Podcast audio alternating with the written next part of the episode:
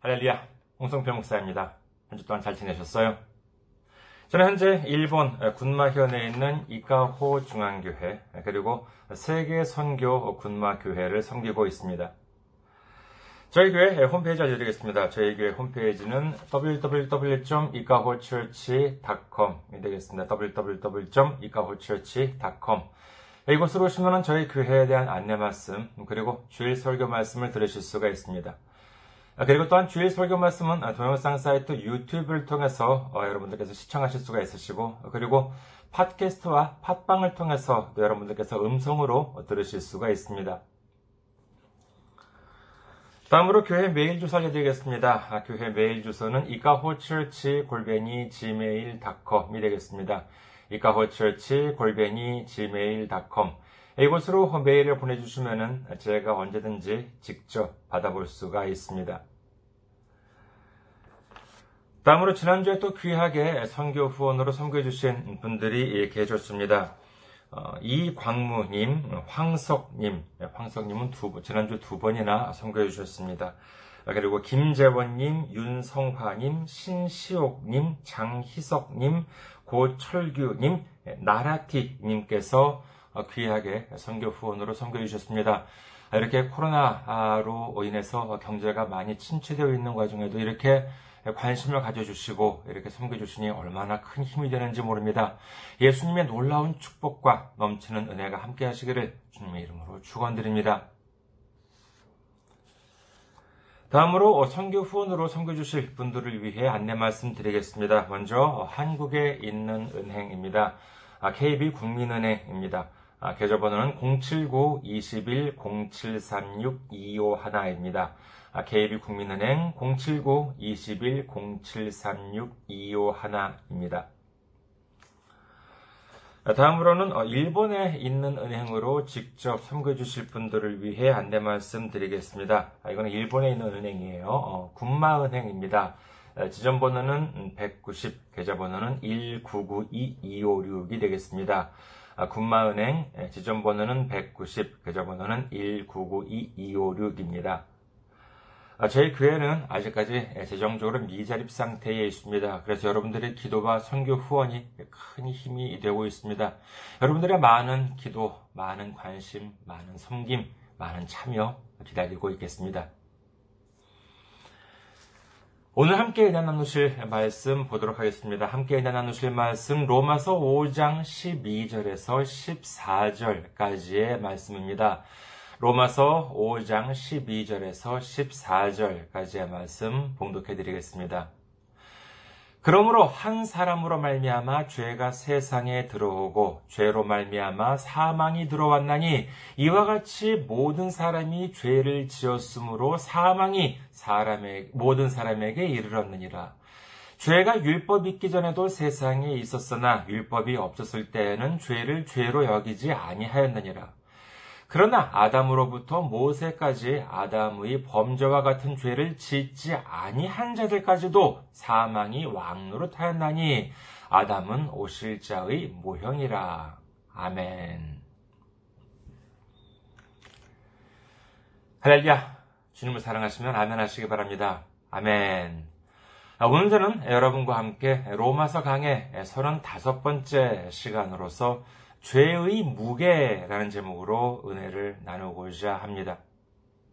오늘 말씀은 로마서 5장 12절부터 14절까지로 하였습니다만은 사실 12절부터 시작하는 이 말씀은 5장 끝부분인 21절까지 이렇게 쭉 이어져 있는 내용입니다. 그렇기 때문에 사실 이 말씀을 제대로 이해하기 위해서는 12절부터 21, 21절까지를 이렇게 하나로 이렇게 보아야 합니다만은 그러기 위해서는 정보량이 좀 많고 하기 때문에 몇 부분으로 나누어서 이렇게 살펴보기로 하겠습니다. 따라서 오늘은 로마서 5장 12절부터 21절까지의 내용 중에 서론 어, 부분에 해당한다는, 해당하는 내용이라고 할 수 있겠습니다. 자, 예수님께서는 2000년 전 이 땅에 오셔서 하신 말씀 중에 많은 말씀을 하셨습니다만은 예, 그 중에 보면은요, 이 영생에 대해서 많이 언급을 하십니다. 요한복음 3장 14절에서 16절. 모세가 광야에서 뱀을 든 것 같이 인자도 들려야 하리니 이는 그를 믿는 자마다 영생을 얻게 하려 하심이니라. 하나님이 세상을 이처럼 사랑하사 독생자를 주셨으니 이는 그를 믿는 자마다 멸망하지 않고 영생을 얻게 하려 하심이라. 요한복음 10장 28절 내가 그들에게 영생을 주노니 영원히 멸망하지 아니할 것이요 또 그들을 내 손에서 빼앗을 자가 없느니라.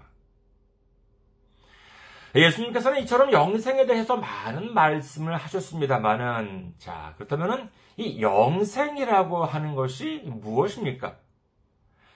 이는 말 그대로 영생, 영원한 생명, 죽지 않고 영원히 사는 것을 말합니다. 우리가 하나님을 믿고 예수님을 믿는다면 우리는 멸망하지 않고 영원히 살게 되는 줄 믿으시기를 주님의 이름으로 축원합니다. 자, 그렇다면요, 어, 여러분께서는 영원히 살게 된다 라고 하면은 좋으십니까? 100년, 200년 정도가 아니에요. 뭐, 천년, 만년 동안 영원히 살게 된다 라고 하면은 정말로 좋다고 생각하십니까? 이 질문을 들었을 때, 아이고, 뭐 지금까지 살아온 것만으로도 지겨운데, 뭐 천년, 만년이나 살아서 뭘 해? 만약에 이처럼 영원히 산다는 것에 대해서 아우 지겹다, 아우 지긋지긋하다, 먼저 뭐 이렇게 생각하시는 분이 계시다면은 이는 성경 말씀을 잘 이해 못하셨기 때문이라고 할 수 있겠습니다. 우리가 장차 하나님 나라에 가서 영원히 산다라고 한다면은 나이가 들어서 아이고 뭐 기운도 없고 뭐 온몸 여기저기가 쑤시고 어, 뭐 그런데 뭐 오래 살아봤자 뭐래. 뭐 이렇게 생각하시기 때문에 뭐 오래 산다는 것에 대해서 별로 좋게 생각하지 않게 되는 것이지요. 하지만 성경에는 어떻게 기록되어 있습니까? 요한계시록 21장 4절 모든 눈물을 그 눈에서 닦아주시니 다시는 사망이 없고 애통하는 것이나 곡하는 것이나 아픈 것이 다시 있지 아니하리니 처음 것들이 다 지나갔음이라라. 여러분께서는 지금까지 살아오시면서 기뻤을 때를 꼽으라 라고 하면은 언제가 가장 기쁘셨습니까? 한 번도 기쁜 적이 없었어요? 아예 그럴 리가 있겠습니까? 뭐 금방 생각이 안 난다 하더라도요, 잘 생각해 보시면은 분명히 기뻤을 때, 즐거웠을 때가 있을 것입니다. 세상적으로 본다 그러면은요, 어, 그런 기쁜 감정이나 즐거운 감정을 이렇게 생각해내기가 좀 어려운 것이 사실입니다. 아, 저한테도 누가 갑자기 아, 그 어, 당신이 기뻤을 때가 아, 제일 기뻤을 때가 살아오면서 제일 기뻤을 때가 언제냐? 그러면은 금방 이렇게 생각이 안 날 거예요. 아, 근데 오히려 그 세상적으로 본다면은요, 그런 기쁜 감정이나 즐거운 감정보다도 오히려 힘들거나 아니면은 슬프거나 했을 때의 기억이 더 많이 남아 있는 것처럼 느껴지는 것도 사실입니다. 근데 여기에는 단순히 그러한 그 뭐, 그, 어, 자신의 주관적인 생각만이 아니라 그런 만한 근거가 또 이제 있더라고요. 어, 지난 2014년 벨기에에 있는 그 루벤 대학의 두 교수님이 감정, 어떤 그 감정, 사람이 느끼는 감정이 어느 정도 지속되느냐라고 하는 것에 대한 연구를 해가지고 논문을 발표했다고 하는데, 이 논문에 의하면은요, 기쁨이라고 하는 감정이 지속되는 시간은 길어봤자 35시간 정도밖에 안 된다고 하는데 반면에 증오, 누구를 미워하는 감정은 어느 정도 지속되냐라고 하면은 60시간이나 지속이 되고 슬픔이라고 하는 감정은 무려 120시간이나 지속이 된다고 합니다. 120시간이라고 하면 5일이에요. 그렇죠? 이 슬픔이라고 하는 감정은 그렇게 오랫동안이나 지속이 된다는 것입니다. 그러니까 우리 머리 안에는 이 기쁨이나 즐거움보다도 슬픔이나 괴로움이 더 기억에 남아있기 때문에 인생은 괴롭다. 뭐 이제 이렇게 생각을 하실지는 모르겠습니다만은 뭐 실제로 하나하나 생각해 보시면 하나하나 따지고 본다면은 안 좋은 일 못지 않게 또 좋았던 일, 기뻤던 일, 즐거웠던 일도 역시 분명히 있으실 겁니다. 우리가 영원히 살게 된다고 하는 것은 뭐 돈 문제나 건강 문제 같은 이 세상의 근심 걱정을 다 끌어안은 채로 살아간다는 것이 아닙니다.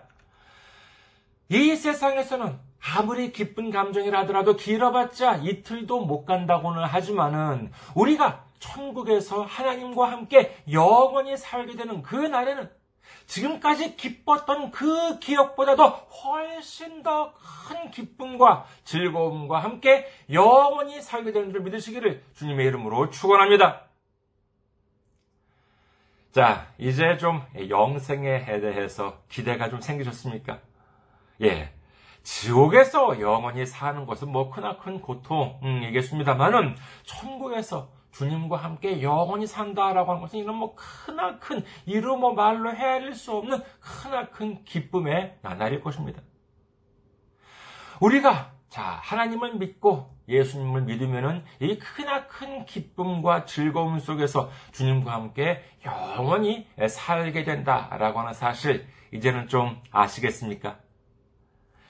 자, 다음으로 어, 그러면은 우리는 이제 좀 더 근본적인 문제에 대해서 생각해 보고자 합니다. 아, 주일학교 아이들이나 새신자분이나 아니면은 아직 믿음이 없는 여러분 주위에 계신 분들이 여러분께 이렇게 질문을 했다고 어, 합시다.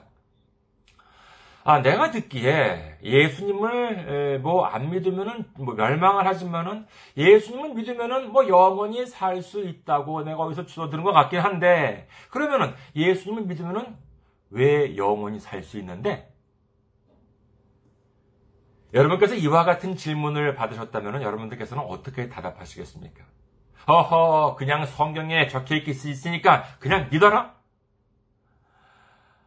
자, 교회에 오래 다니셨다 하더라도요, 이 질문에 대해서 곧바로 명확한 답을 하실 수 있는 분들은 글쎄, 과연 얼마나 될까라고 하는 생각을 해보았습니다. 하지만 이 부분은요, 구원에 대한 문제에 있어서 대단히 중요한 부분이기 때문에 오늘부터 이 성경 말씀을 배워가는 과정에서 이 부분을 명확하게 이해하게 되시기를 주님의 이름으로 축원합니다.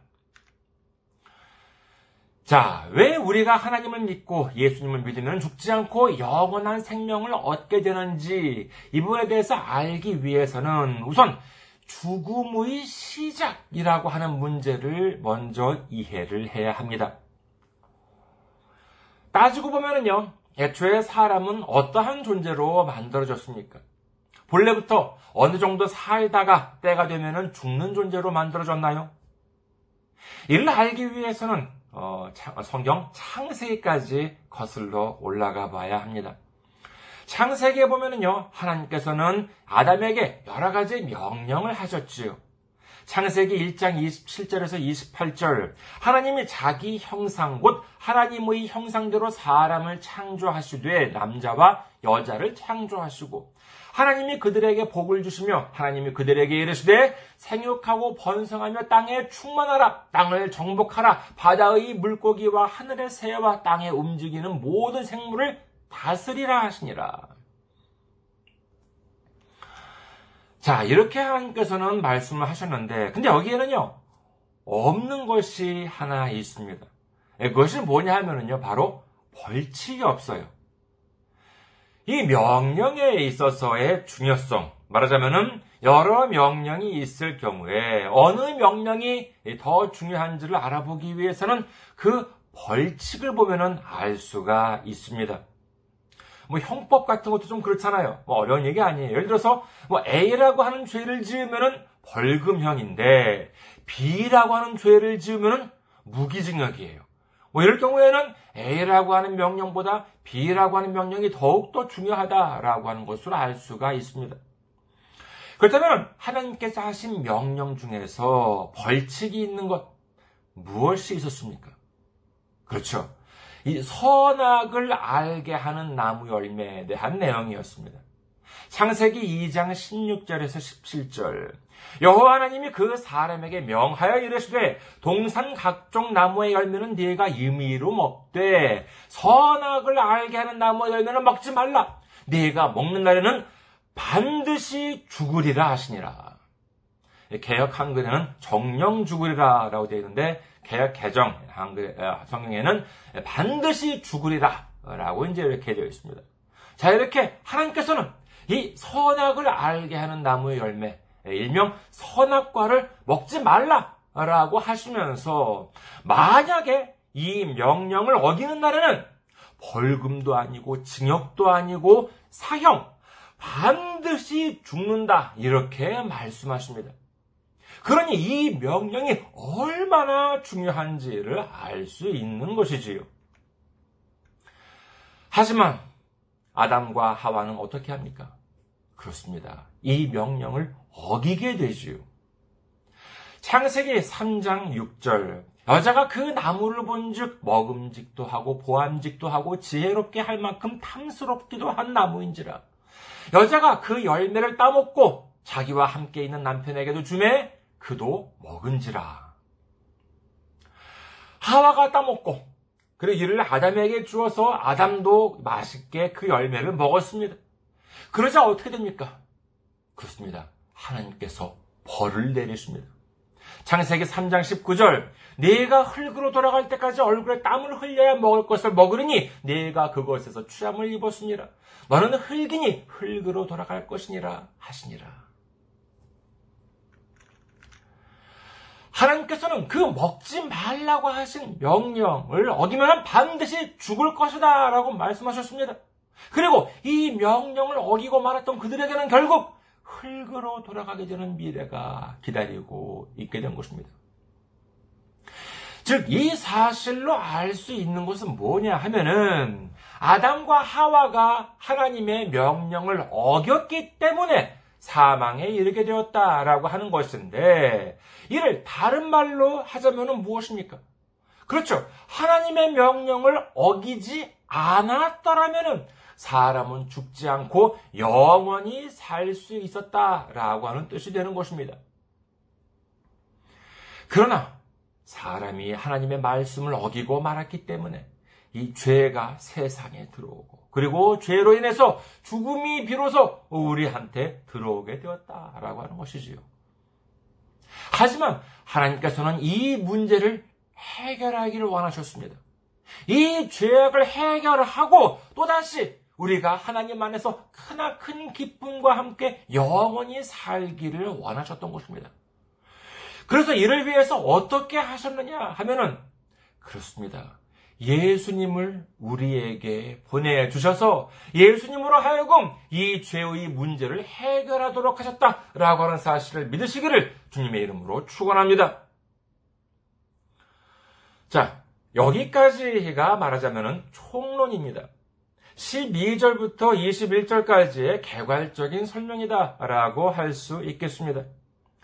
네, 그렇다면 이제부터는 세부적으로 살펴보도록 하겠습니다. 자, 로마서 5장 12절.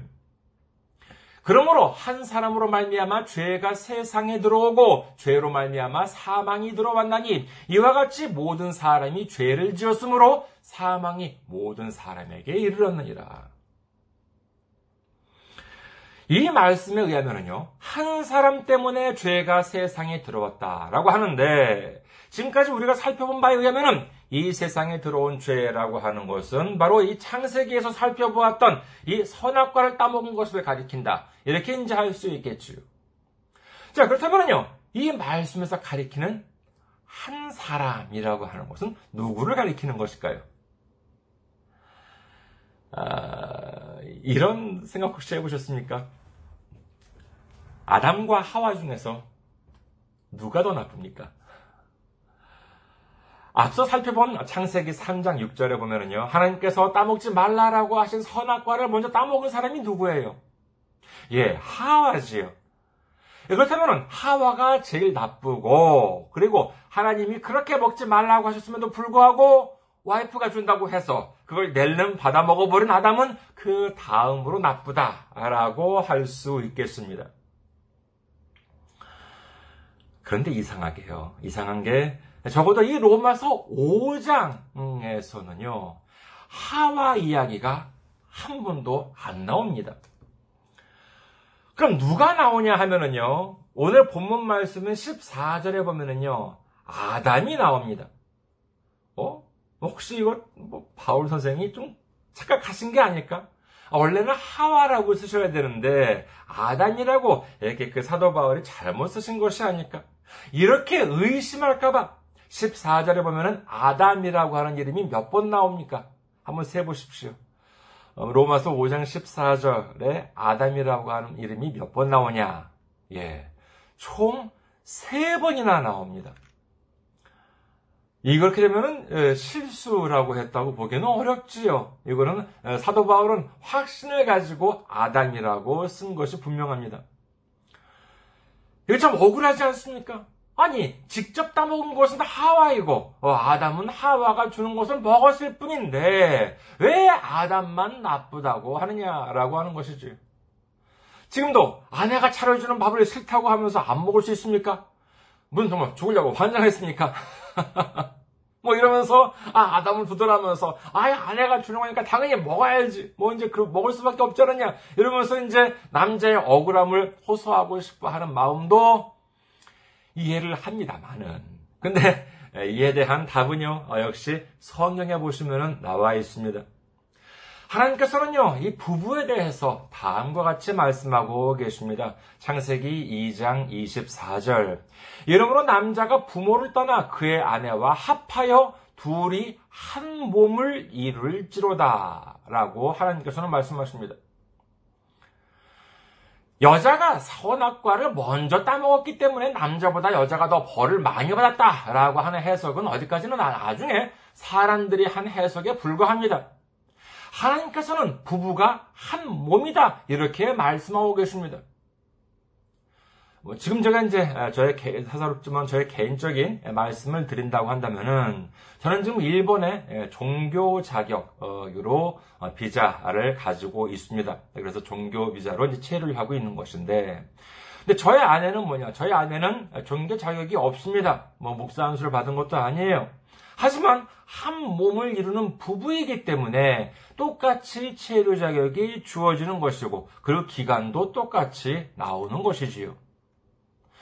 하와가 먹었는데 아담이 안 먹었다. 라고 하면은 또 모를까? 둘이 함께 사이좋게 선악과를 먹음으로 인해서 하나님 앞에 죄를 지었다면은 이는 뭐 50보, 100보도 아닙니다. 하나님 앞에서 똑같이 죄를 지은 것이 됩니다. 그렇기 때문에 아담과 하와를 통틀어서 한 사람이다. 라고 이제 이렇게 이해를 해야 하겠습니다. 12절에 의하면은요, 이 아담과 하와가 지은 죄로 인해서 이제 그들만이 아니라 그들 자손들까지도 때가 되면은 흙으로 돌아가게 되고 말았습니다. 다음으로 13절을 보시겠습니다. 로마서 5장 13절. 죄가 율법 있기 전에도 세상에 있었으나 율법이 없었을 때에는 죄를 죄로 여기지 아니하였느니라. 여러분께서는 혹시 그런 생각을 해보신 적이 있으십니까? 저는 있습니다.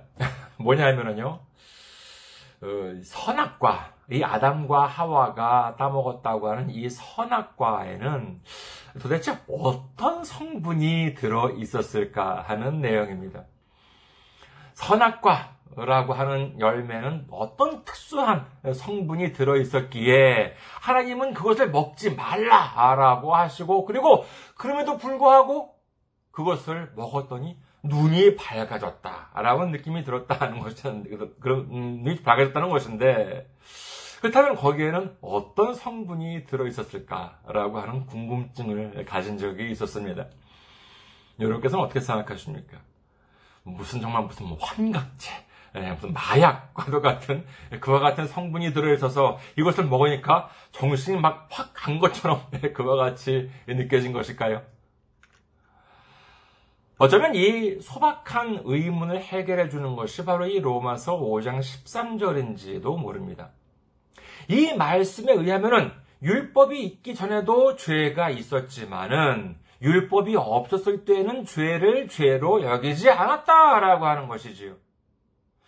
이는 마치 그런 거죠. 어, 지금 한국은 어떤지 모르겠습니다만은요. 어, 지금 일본에서는 대부분의 에, 지자체에서 성인 두 명이 자전거를 이렇게 앞뒤로 한 대에 타는 것이 금지되고 있다고 합니다. 옛날에는 무슨 뭐 영화나 아, 드라마 같은 것을 보면은 남녀가 이렇게 자전거를 이렇게 함께 타면서 이렇게 데이트를 하는 장면도 이제 본 적이 있는 것 같은데 지금 일본에서는요 어, 이제 그렇게 하지도 못한다고 해요. 일본은 어떻습니까? 똑같이 예, 둘이서 자전거를 이렇게 한 자전거를 둘이서 이렇게 타는 행위인데 이를 금지하는 법이 생기기 전에는 아무런 문제가 안 됐습니다. 그런데 이것이 위험하니까 금지한다 라고 하는 법이 생기니까 이제는 그 다음부터는 이를 어기면 경찰의 단속을 받게 되는 것이지요. 아, 이것은 어디까지나 가정입니다만은 하나님께서 선악과를 따먹지 말라라고 하시기 전에 아무것도 모르는 상태에서 선악과를 따먹었다라고 한다면은 그때는 어떻게 되었을까? 아마도 그때는 어, 아무 일도 일어나지 않았을 것이다. 라고 생각이 됩니다. 하물며 하나님으로부터 벌을 받지도 않았을 것이죠. 왜냐하면 율법이 없을 때에는 죄를 죄로 여기지 않았다고 하니까 선악과를 먹지 말라라고 하신 하나님의 명령이 없었을 때에는 선악과를 먹는 것이 죄가 안 되었기 때문입니다. 그러나 하나님께서는 분명히 먹지 말라라고 명령을 하셨습니다. 그것을 먹는 날에는 반드시 죽을 것이다 라고 말씀하셨지요. 이 사실을 아담도 알고 하와도 알고 있었습니다. 바로 그 시점부터는 죄를 죄로 여기게 되어서 이를 어기게 되면 무서운 벌을 받게 되었던 것이지요. 그 무서운 벌, 그것이 무엇입니까? 죄를 지은 아담에게 하나님께서 말씀하십니다. 창세기 3장 17절에서 19절. 아담에게 이르시되 네가 네 아내의 말을 듣고 내가 네게 먹지 말라 한 나무의 열매를 먹었은즉 땅은 너로 말미암아 저주를 받고 너는 네 평생에 수고하여야 그 소산을 먹으리라. 땅이 내게 가시덤불과 엉겅퀴를 낼 것이라 네가 먹을 것은 밭의 채소인즉 네가 흙으로 돌아갈 때까지 얼굴에 땀을 흘려야 먹을 것을 먹으리니 네가 그곳에서 취함을 입었습니다. 너는 흙이니 흙으로 돌아갈 것이니라 하시니라. 이 말씀 창세기 2장 16절 말씀과 비교해 볼까요? 아직까지 아담이 죄를 짓기 전에 창세기 2장 16절 말씀. 여호와 하나님이 그 사람에게 명하여 이르시되 동산 각종 나무의 열매는 네가 임의로 먹되라고 하셨습니다. 자, 우리가 열심히 일을 하고 돈을 버는 이유가 무엇입니까? 아, 물론 뭐 자아 실천을 위해서도 필요하겠습니다만은 기본적인 문제가 바로 이 의식주 문제 예, 아니겠습니까?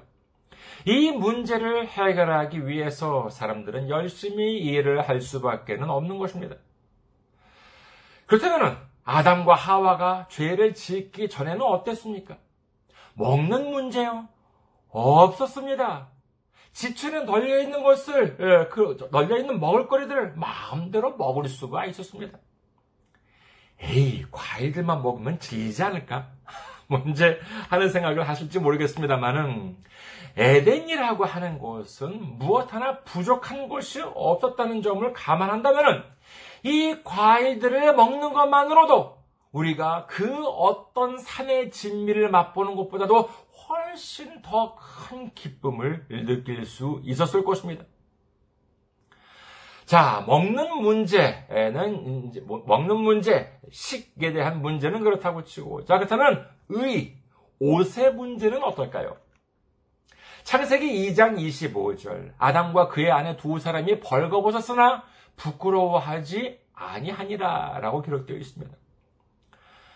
죄를 짓기 전에는 아담과 하와는 옷에 대한 문제가 없었습니다. 그런데 선악과를 따먹은 다음에는 어떻게 되었습니까?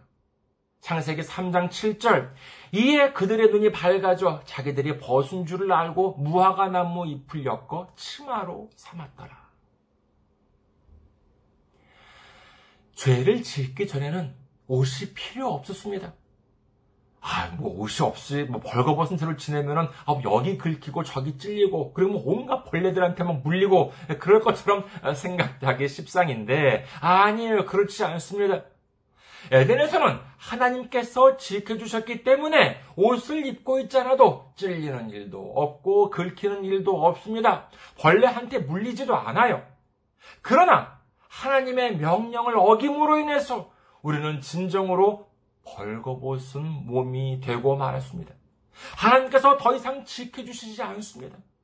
그래서 어쩔 수 없이 그 나뭇잎으로라도 옷을 만들어서 입을 수밖에 없게 되고 말았던 것입니다. 그러면 주, 사, 의식주에서의 주, 사는 곳의 문제는 어떻습니까? 우리가 뭐 얼핏 생각을 하기에는요, 이 또한 에덴이라고 하면은 무슨 뭐 이렇게 나무숲, 무슨 뭐 정글, 아마존 같은 그런 데에서 뭐 대충 누워서 자면서 살지 않았을까. 그렇게 되면은, 아이고, 위생적으로도 좀 불결하고 정말 여러 가지로 참 불편했겠다.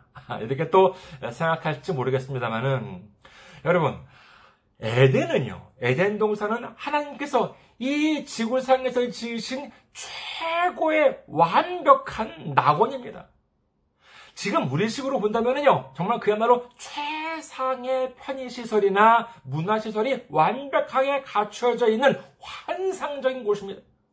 아담과 하와에게는 그곳에서 영원히 편안하게 살아갈 권리가 주어졌었습니다. 그러나 그들이 죄를 지음으로 인해서 어떻게 되었습니까? 창세기 3장 24절 이같이 하나님이 그 사람을 쫓아내시고 에덴 동산 동쪽의 그룹들과 두루 도는 불칼을 두어 생명나무의 길을 지키게 하시니라.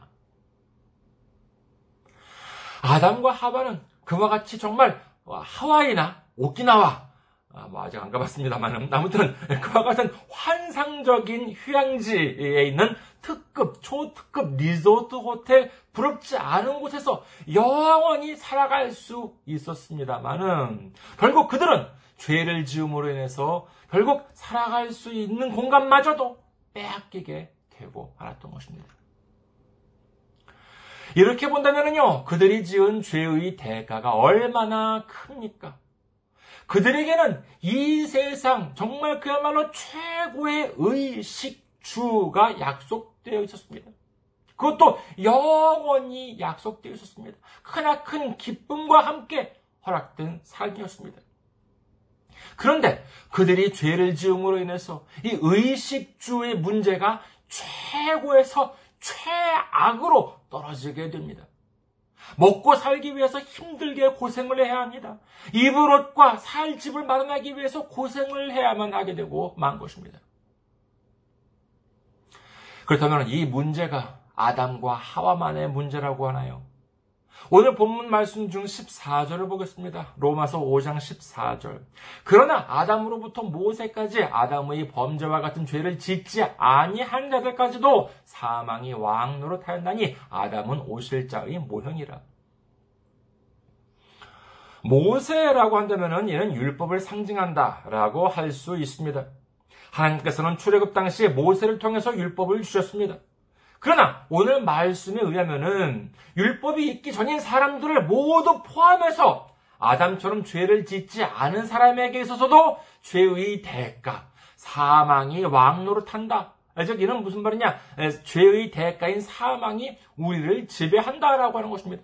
사망이라고 하는 곳으로부터 그 누구도 도망갈 수가 없다는 것이에요.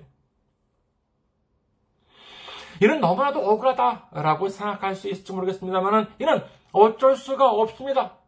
나는 아니야. 나는 그런 죄를 짓지 않았다. 라고 아무리 우겨봤자 소용이 없습니다. 로마서 3장 10절에는 뭐라고 기록되어 있었습니까? 로마서 3장 10절. 기록된 바 의인은 없나니 하나도 없으며 라고 되어 있습니다.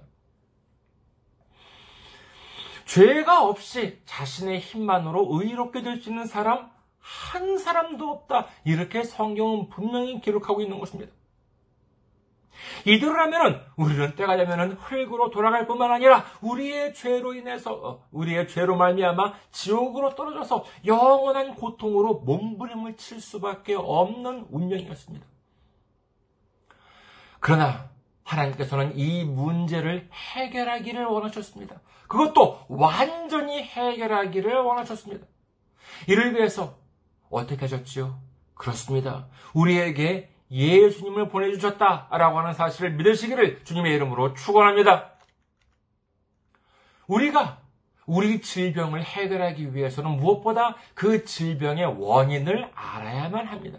그래야지만 해결의 실마리가 보이는 것이지요. 이제 우리는 우리가 지고 있던 이 죄의 무게와 그리고 이를 해결하기 위해서 예수님을 보내주셨다라고 하는 사실을 배워감으로 말미암아 하나님의 놀라운 사랑과 예수님의 놀라운 은혜를 깨닫게 되는 우리 모두가 되시기를 주님의 이름으로 축원합니다. 감사합니다. 항상 승리하시고 건강한 모습으로 다음 주에 뵙겠습니다.